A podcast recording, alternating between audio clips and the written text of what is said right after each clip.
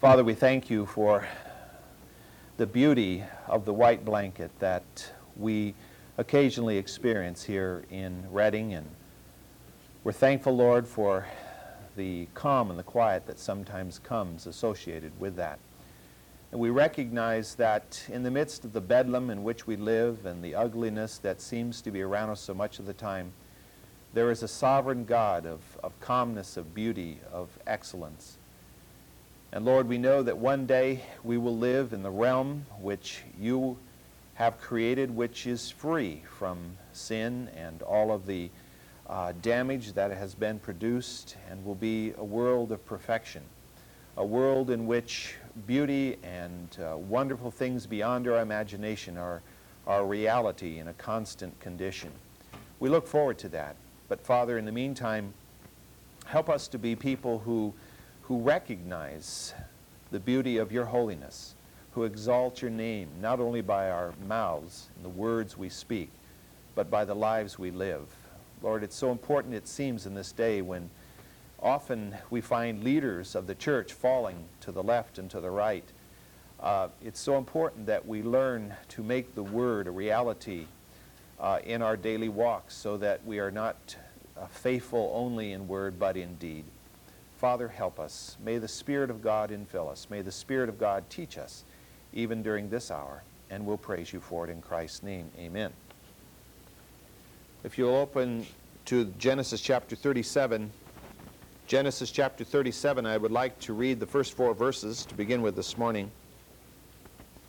Now Jacob lived in the land where his father had sojourned in the land of Canaan. These are the records of the generations of Jacob. Joseph, when 17 years of age, was pasturing the flock with his brothers while he was still a youth, along with the sons of Bilhah and the sons of Zilpah, his father's wives. And Joseph brought back a bad report about them to their father. Now Israel loved Joseph more than all his sons, because he was the son of his old, old age. And he married, and he made him a varicolored tunic.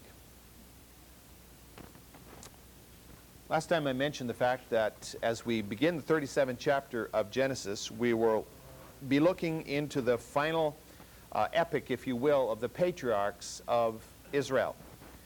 Uh, we'll be looking into the life of Joseph. Uh, we have looked at Abraham, we have looked at Isaac, we have looked at Jacob, and of course Jacob is still not off the scene yet. But the focus now goes to, to this man Joseph. And with the exception of a couple of chapters, one which focuses on Judah, and then a chapter later on, uh, the attention is, is given almost exclusively to Joseph and the affairs of his life. And many find the story of Joseph to be one of the most fascinating parts of the book of Genesis. And certainly that's because he is kind of a hero figure, I think, in most of our minds. We, we think of him as a young man who, who did that which, which was right in the eyes of his God. And God honored him and used him in, in a great way. And certainly, he was the man that was God's choice to save two nations. He would be the human savior of the nation of Israel and also, ultimately, of the nation of Egypt. Because of these facts, I think it's really interesting for us to note that there is no record of God appearing to Joseph. That's very interesting to me as we think about God encountered Abraham. Abraham uh, experienced a theophany. Isaac experienced a theophany. Uh, uh, Jacob experienced a theophany and, and, multiples for many of these. Uh, Jacob wrestled all night with the angel of the Lord. Uh, he saw the vision of the stairway to heaven. And, and yet there's no record that Joseph ever heard God speak to him verbally or saw a vision of God himself. There's no statement made that God passed the Abrahamic covenant on to Joseph. And of course, the reason for that is he didn't pass the Abrahamic covenant on to Joseph. It's interesting to note that in spite of the, uh, uh, of the uh, position of this young man and of his commitment to God and his obedience, he is not in the direct line to Messiah. it's interesting to me that, it, that Messiah does not come through Jacob's loved and favorite wife, Rachel. Her sons, Joseph and Benjamin, do play a significant role in the history of Israel, but the lineage of Messiah does not come through either of those sons. The lineage of Messiah comes through, of all people, the unloved wife. That is Leah. It is through her that the lineage of Messiah comes. And it's, I, I think, a commentary on the character of God that God often uses those which, in the world's vision, are unloved, uh, not beautiful in the world's definition of beauty, uh, strange maybe in some way, outcast in some way. God uses those people to accomplish his plan. And so it would be through Leah. I mean, you would say, well, if it comes through Leah, then the lineage of Messiah should come through Reuben because he's the firstborn, right? Well, as you know, it doesn't come through Reuben. It comes through Judah, who is the fourth born to Leah.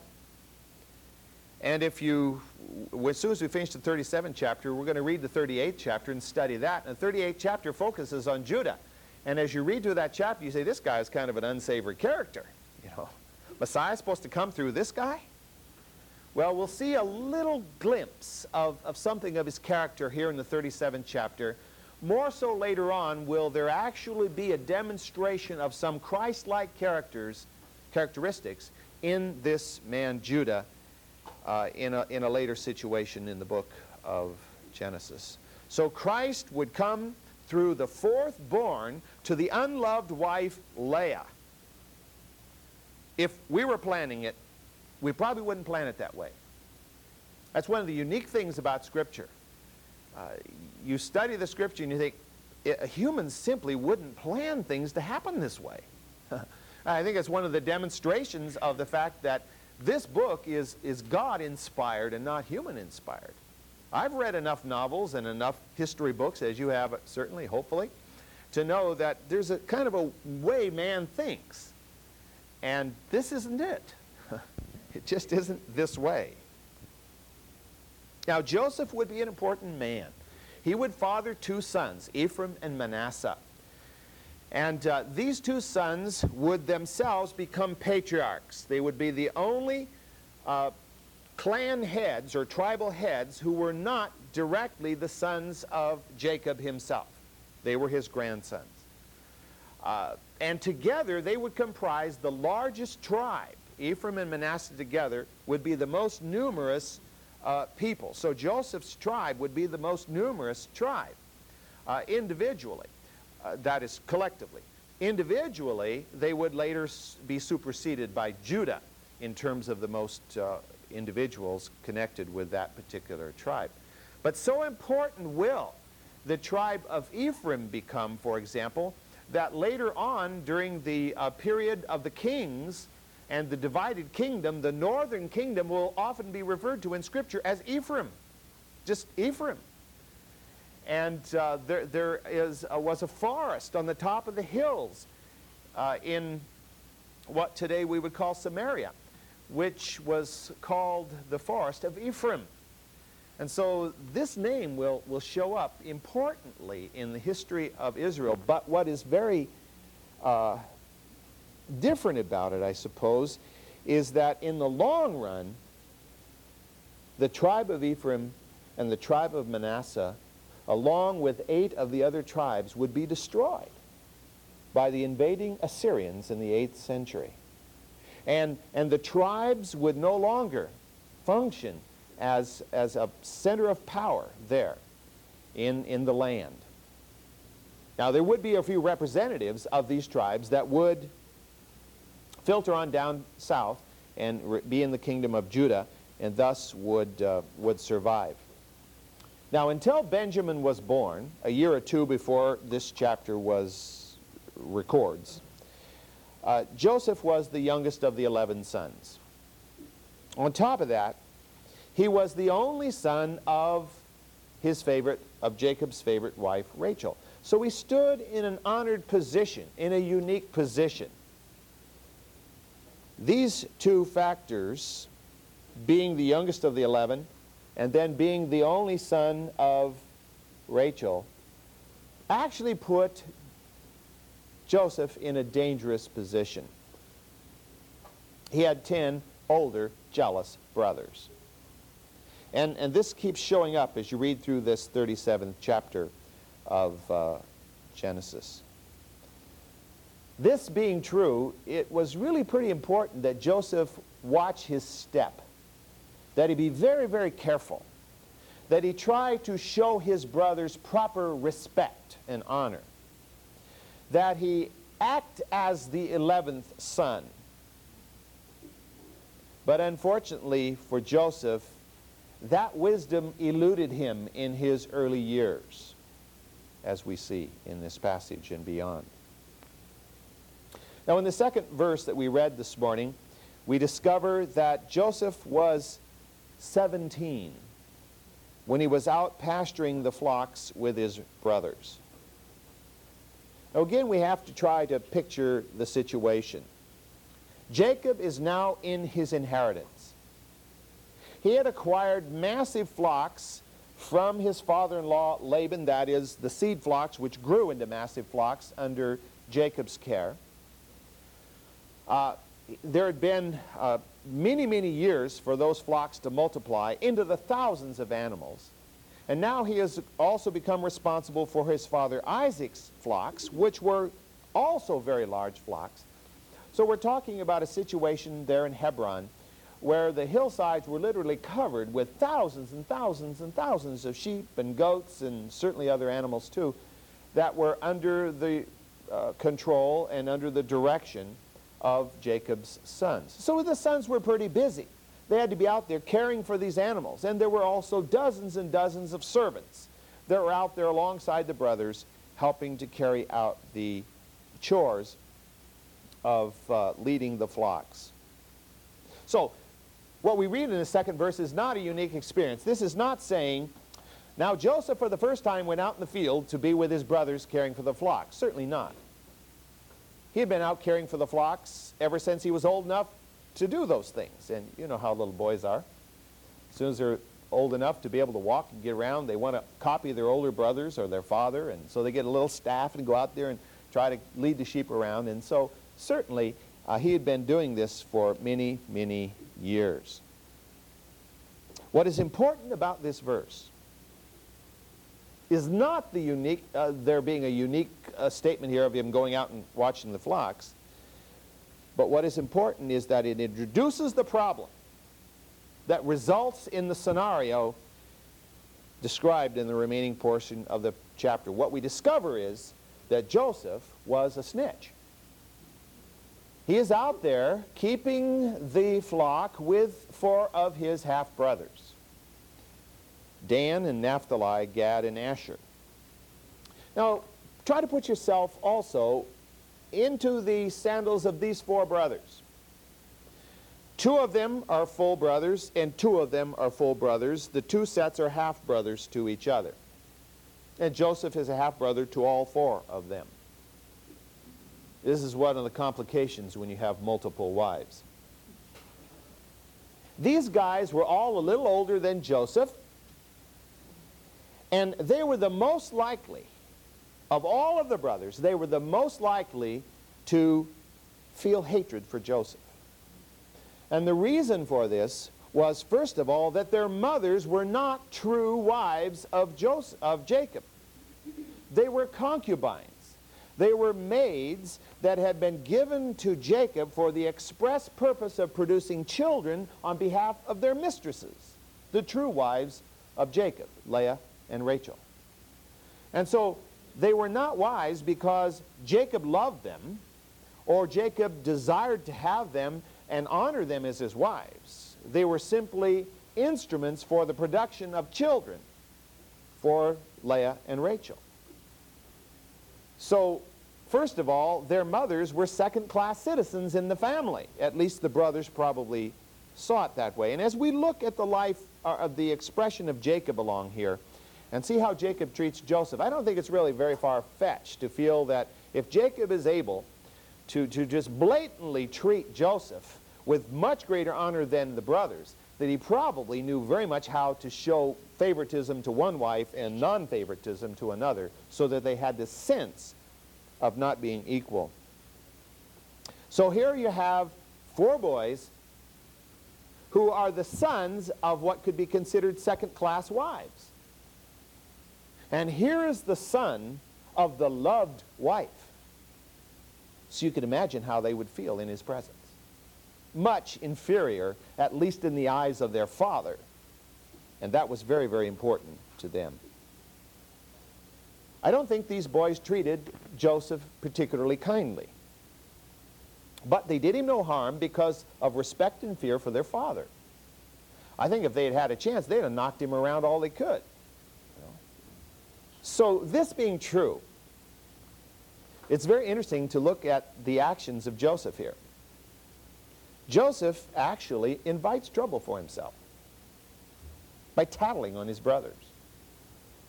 Running back to daddy and telling what the brothers are saying or doing. It says Joseph brought back a bad report about them to their father. Now we might say, well, they were doing something bad and they should have been tattled on. Not necessarily. Because the Hebrew behind the word bad report here uh, literally means wicked slander. Now, what is slander? Slander is saying something about someone else for the purpose of defaming them. And so it seems that the thrust here was that Joseph was coming back and tattling uh, on his brothers to his father so that they would look bad in the sight of their father and he would look good. This seems to be the thrust here of uh, what it's saying. So his, his report was mischievous. And he was slandering his brothers rather than actually coming back and say, look, these boys are doing this, and if they keep doing it, it's going to really, we're going to lose thousands of sheep, or, or they're going to get hurt, or some other terrible thing will happen. No, he's bringing back a report. And probably what he's reporting on is the fact they're calling him names and, and treating him as if he weren't really, you know, the best boy out there. Now, there's a tendency to over-glorify Joseph. And I find this in reading the commentaries. Some of the commentaries make it sound like Joseph is absolutely, totally, completely innocent in this whole thing. And that nothing that he, he did was wrong, and it was all, these boys were just bad. Well, that's not the way it comes across to me, particularly when you look behind some of these words and discover, and, and think about natural human nature. You know, Joseph was, was not uh, Mr. Perfect. He was a normal young kid. And uh, most of us have been reasonably normal young kids at one time or another. And we know how we think. And certainly he didn't think too differently from that. So how does he get away with it? Well, he gets away with it because he's Jacob's favorite. And Jacob loved him dearly, and in Jacob's mind he could do no wrong, although in the next passage we'll find even Jacob takes exception to uh, something that he reports. This young man had taken away the stigma of his beloved wife's barrenness. There was nothing by which Joseph could have earned greater honor with his father. And of course, it wasn't his fault. It wasn't an action that he planned on his own. Jacob in this passage refers to him as the son of his old age, which is a statement of preference, but it's also a statement which kind of puts Benjamin in the background, doesn't it? Apparently, Je uh, Benjamin is still not really quite into Jacob's thinking yet. He's there. He's a very little boy. He's without a mother. Uh, but, but he's not grown to the point of actually taking the place of that youngest son yet in Jacob's thinking completely, even though Jacob did refer to him and name him son of my right hand. Jacob is unwise here too in not uh, trying to hide his favoritism for Joseph at least cover it up. Not make it quite so obvious as, as he did. Uh, we, we discover here that what this does is exacerbate the problem. Joseph became the principal object of his brother's hatred and the father made it worse. The badge of this, of this uh, favoritism was the paskuthaneth, or the long-sleeved tunic, which was also very probably multicolored, or varicolored, as it says there. Uh, the Hebrew word is just uh, nebulous enough that you can't really name it, uh, nail it down. Uh, but what we do know about this is that such a, a garment was the symbol of a nobleman. It was the garment wear, worn by the head honcho. And so what Jacob has done is given to his youngest son, that is second youngest son actually now, of course, but to the oldest son of his favorite wife, the emblem of preeminence. Now, to whom should that emblem of preeminence have gone? Well, it should have gone to Reuben. Reuben was the firstborn. But we already know what happened to Reuben. And his father would ultimately castigate him and, and say, you know, I, couldn't give preeminent position to somebody who's as unstable as water, as he would say in that uh, last uh, passage of prophecy and blessing concerning his, uh, his sons. So what he's doing here is, in effect, elevating the 11th son to preeminence over all the sons. That does not impact the other brothers favorably. They do not look at this as a good thing. Now, Joseph makes it more of a problem. And I, I, hope you see this as you read down through the passage, because I sure see it anyway. I think I see it. That's what I get from, from the way this is put. Joseph makes it worse because he apparently had an arrogant attitude about the whole thing. I've got the emblem of preeminence, and, and you guys better treat me like that. You know, give me the um, privilege due my position. Can you really blame the other brothers for the hatred that began to generate within them? Well, certainly not in the flesh.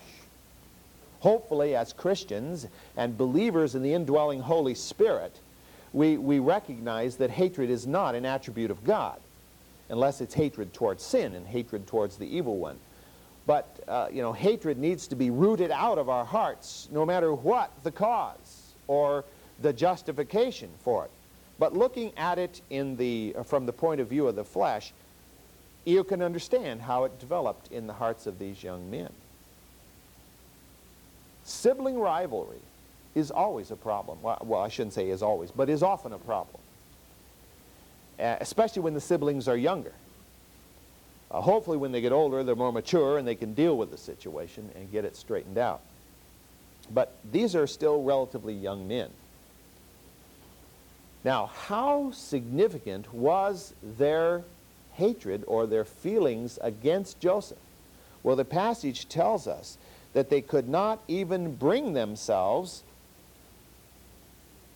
Where is it here? Yeah, in the end of fourth verse. They, they, and so they hated him and could not even speak to him on friendly terms. Now, unless you look behind that, the, those words there, you don't really get the full impact here. The word for friendly terms here, the literal Hebrew word, is shalom. They could not even say shalom to their youngest brother. Now, shalom in Hebrew is not like howdy in English, you know, or hi or hello or, you know, uh, various terms that we use, which are usually meaningless. We say, how, uh, hello, how are you? We certainly don't expect the person to respond and tell you how they really are. We don't really want to hear that. We, we, we expect a fine. And so everybody says fine, even though it's a lie probably. Uh, but that's what's expected. Shalom is very different. Shalom, in, in a broad sense, means peace. But if you look the word up, you discover it has to do with with well-being, with security, with uh, you know just the tenor of your life. And so when you say shalom to someone, you're saying, God bless you. May, may the blessing of God be upon you. May your welfare be good. May all your children have lots of children, or, you know, whatever you want to include in that. It's a very meaningful phrase. And so what we have here is the inability of these brothers uh, to even say a simple shalom because they didn't want the well-being of this young man. They hated him. And so they could not even say, Peace be with you. Bless their baby brother. The implication is that in front of Jacob, they were grudgingly courteous to Joseph. But behind Jacob's back, it was kind of like jab here, you know, and a dirty word there, and an uh, ugly look, and cut him out of all the fun things, whatever it was they were doing. I don't know what fun things sheep herders do, but certainly they must have had some kind of games they played. And, and so there was a vicious demeanor behind Jacob's back. And this may have been the root of his bad report. The guys are treating me mean. In front of you, they seem to be just fine, but out there in the field, um, they say very bad things about me and, and they try to, you know, have me trip over rocks or whatever. Let's read verses 5 through 8. Then Joseph had a dream. When he told it to his brothers, they hated him even more. He said to them, Please listen to this dream which I have had.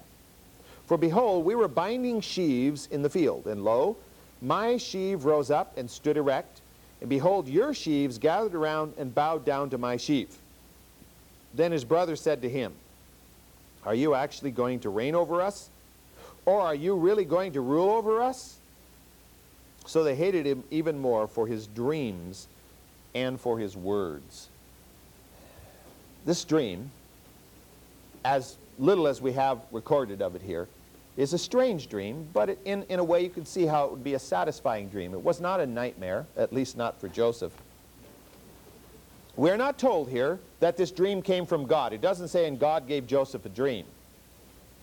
But by the fact that the, the dream comes true later on, we can assume that it came from God. Now, if God gave him this dream, why did God give him this dream? Well, certainly God gave him the dream for his own edification. He didn't give him the dream so he could go to his brothers and, and brag about what he was going to be someday and what they were going to have to do.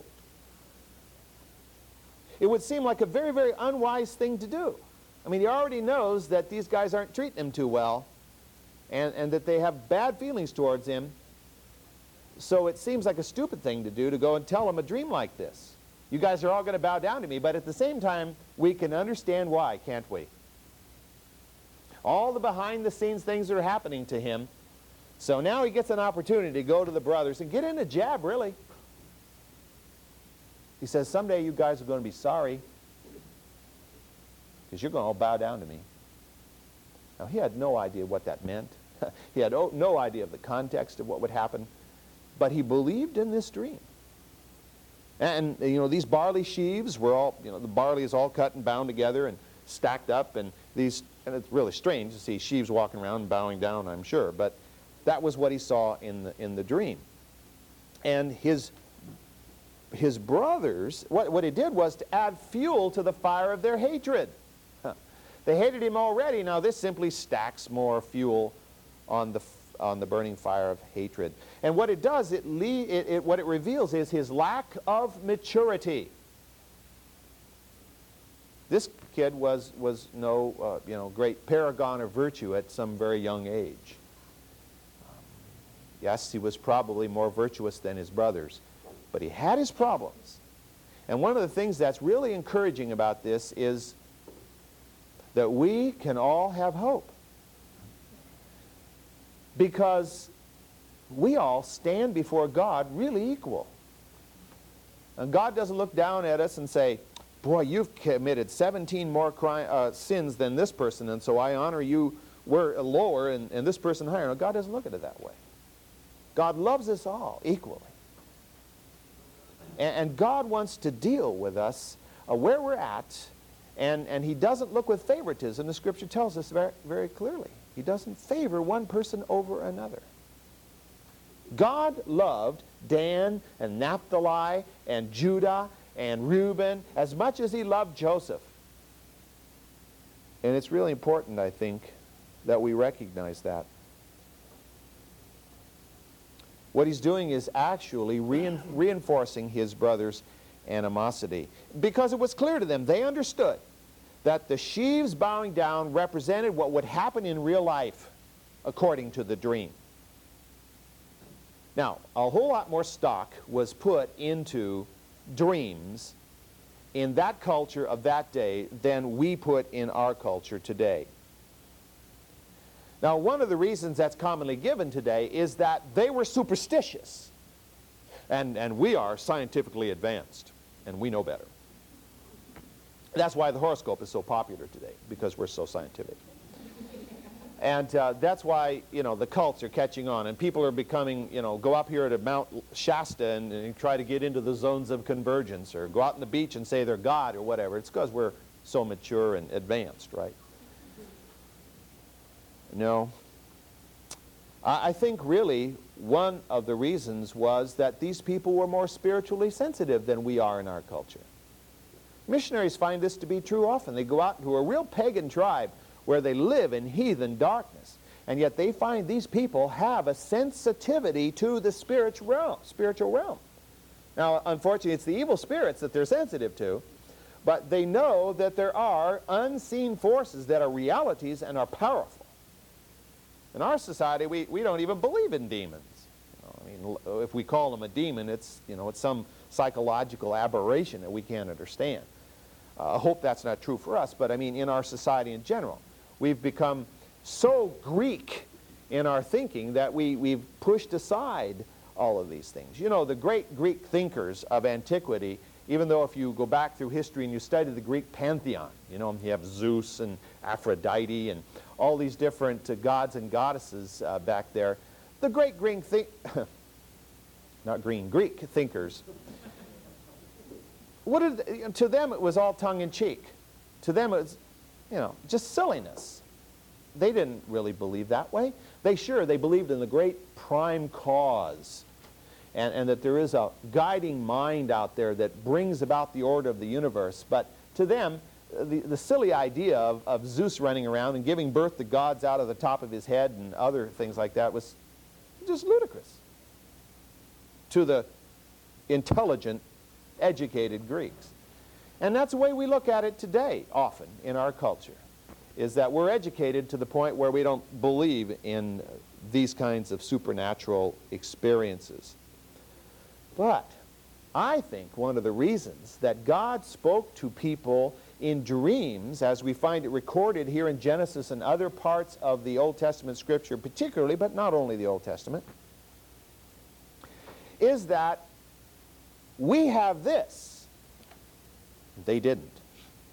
We have the complete Word of God from Genesis through Revelation. We have what God wants to say to the human race here in its entirety. They didn't have that yet. There was not even one page or word of Scripture written at the time that Joseph had this dream. And so God directly intervened and spoke to people because they had no other way except, of course, the general revelation of, of the world uh, in which to, to know God. We don't need to have God speak to us in a dream. We don't have to have God shout it out from heaven. I'm not saying he never does today. I'm just saying we don't need it as they needed it because we have the revelation right here. And if we're studying it, God's guiding us. He's got the tool to guide us if we're studying it. If we're not, that's probably why we're in a fog half the time. Whatever is the case, the brothers did not believe this dream came from God. They were certain it was just another invention by Joseph so that he could lord it over his brothers. He kind of liked this favorite position. And he kind of liked his long sleeved tunic with its multicolors, if that was, was characteristic of it. And, uh, you know, I think he carried it rather arrogantly, and they hated him for it. Because, you see, he's declaring his preeminence. I'm sure he felt very innocent in the whole thing. I'm just telling you what the dream said. but why, you see? Sometimes it's perfectly innocent, would seem perfectly innocent to say something, but you have to think about the motivation for saying it. It may be true, but why are you saying it? Gossip is spread that way, often. I think Joseph's youthful pride played a big role in his undoing here. Whether simply from immaturity or from blatant arrogance, it's going to be his downfall. God will turn it around and God will make something wonderful from it. But it's going to hurt him. It's going to hurt him very badly. And the pride of self always leads to trouble. Uh, Dr. Grant uh, sent around to the faculty and staff uh, a, a, letter, uh, uh, uh, a text of Myron Augsburger's address at the Christian College Coalition. he's the outgoing president of the Christian College Coalition, and in that address, he quotes something that was on Oprah Winfrey show, was it? Uh, I think so. Where uh, she was interviewing a couple of really old ladies. They were like 102 and 103 or something like that, sisters. And uh, one of the sisters said to Oprah, Oprah, Op Oprah, I know why the world is having so much trouble. Something like that. And she says, oh, well, tell me. And she said, all I've heard in the last 30 minutes on this show is me, me, me. The pride of self. I mean, there's even a magazine I've seen under the bookshelf. I've never opened a thing called Self. Oh, good. I, I put passages. Most of these are very familiar to you, but I, I thought it would be good for us just to remind ourselves here of, again, the role that pride plays in bringing destruction. Because we face it every single day. If there's somebody in this room who, who has no selfish pride at, ever, at any point in his or her life, all day long, week on end, I'd sure like to get to know you and find out how you do it. Because it's characteristic of us as human beings. In Proverbs chapter 11, verse 2, a very short, very powerful statement. When pride comes, then comes dishonor. With the humble is wisdom. The word humble shows up many times in Scripture, and the concept of humility arises time and time again. Why do we have people who are in Christian leadership who are doing an outstanding work take a huge nosedive? Is it because God finally said, well, I don't need him anymore, let him collapse? Or is it because God is weaker than Satan? Absolutely not. Usually it's because pride has opened the door and given ground to the enemy. Chapter 16 of Proverbs, verse 18. Pride goes before destruction, and a haughty spirit before stumbling. It is better to be of a humble spirit with the lowly than to divide the spoil with the proud. In other words, it's better to be one of a heart of a Mother Teresa out there bandaging the wounds of poor, uh, homeless, and uh, sick Indians in the corner of the world than it is to rub shoulders with the princes and the presidents and kings of this world and be known as their friend. Matthew chapter 20, verse 25. But Jesus called them to himself and said, You know that the rulers of the Gentiles lord it over them, and their great men exercise authority over them. It is not so among you, but whoever wishes to become great among you shall be your servant. And whoever wishes to be first among you shall be your slave.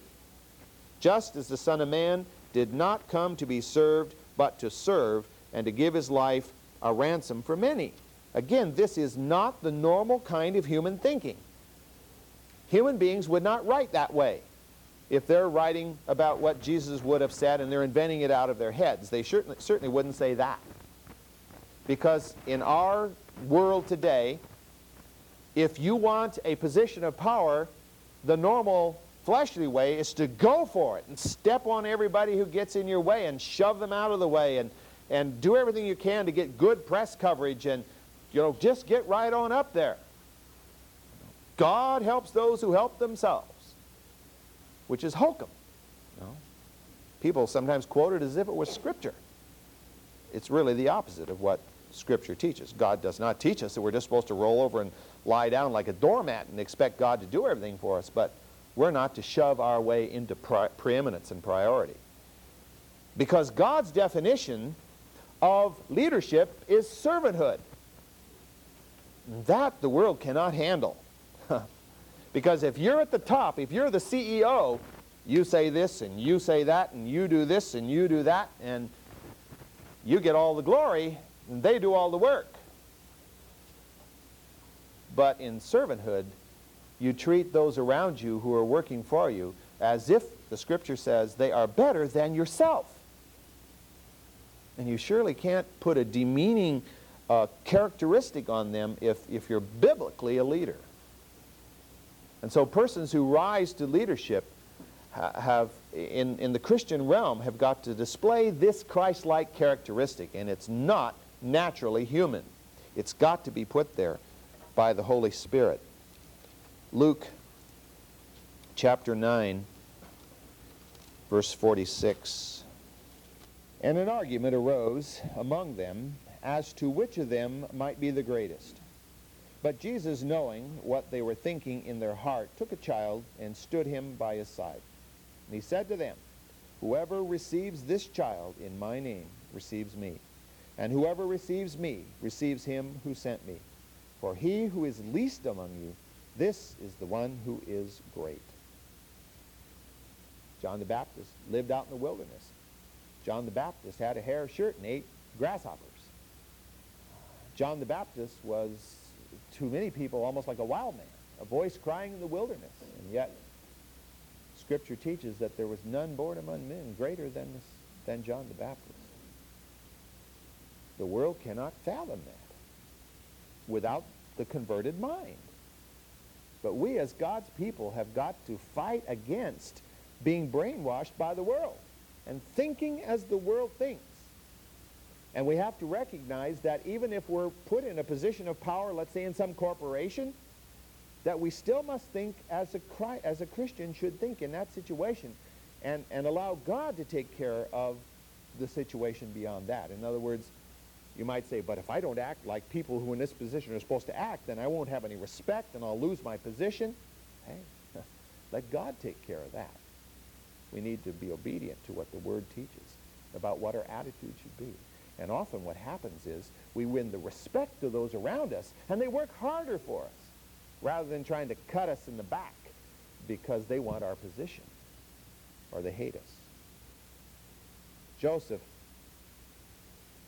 would spend many, many years in the school of humility before he was ready for the exalted position that God had prepared for him. One day, Joseph would become prime minister of one of the most powerful nations on this planet at that time.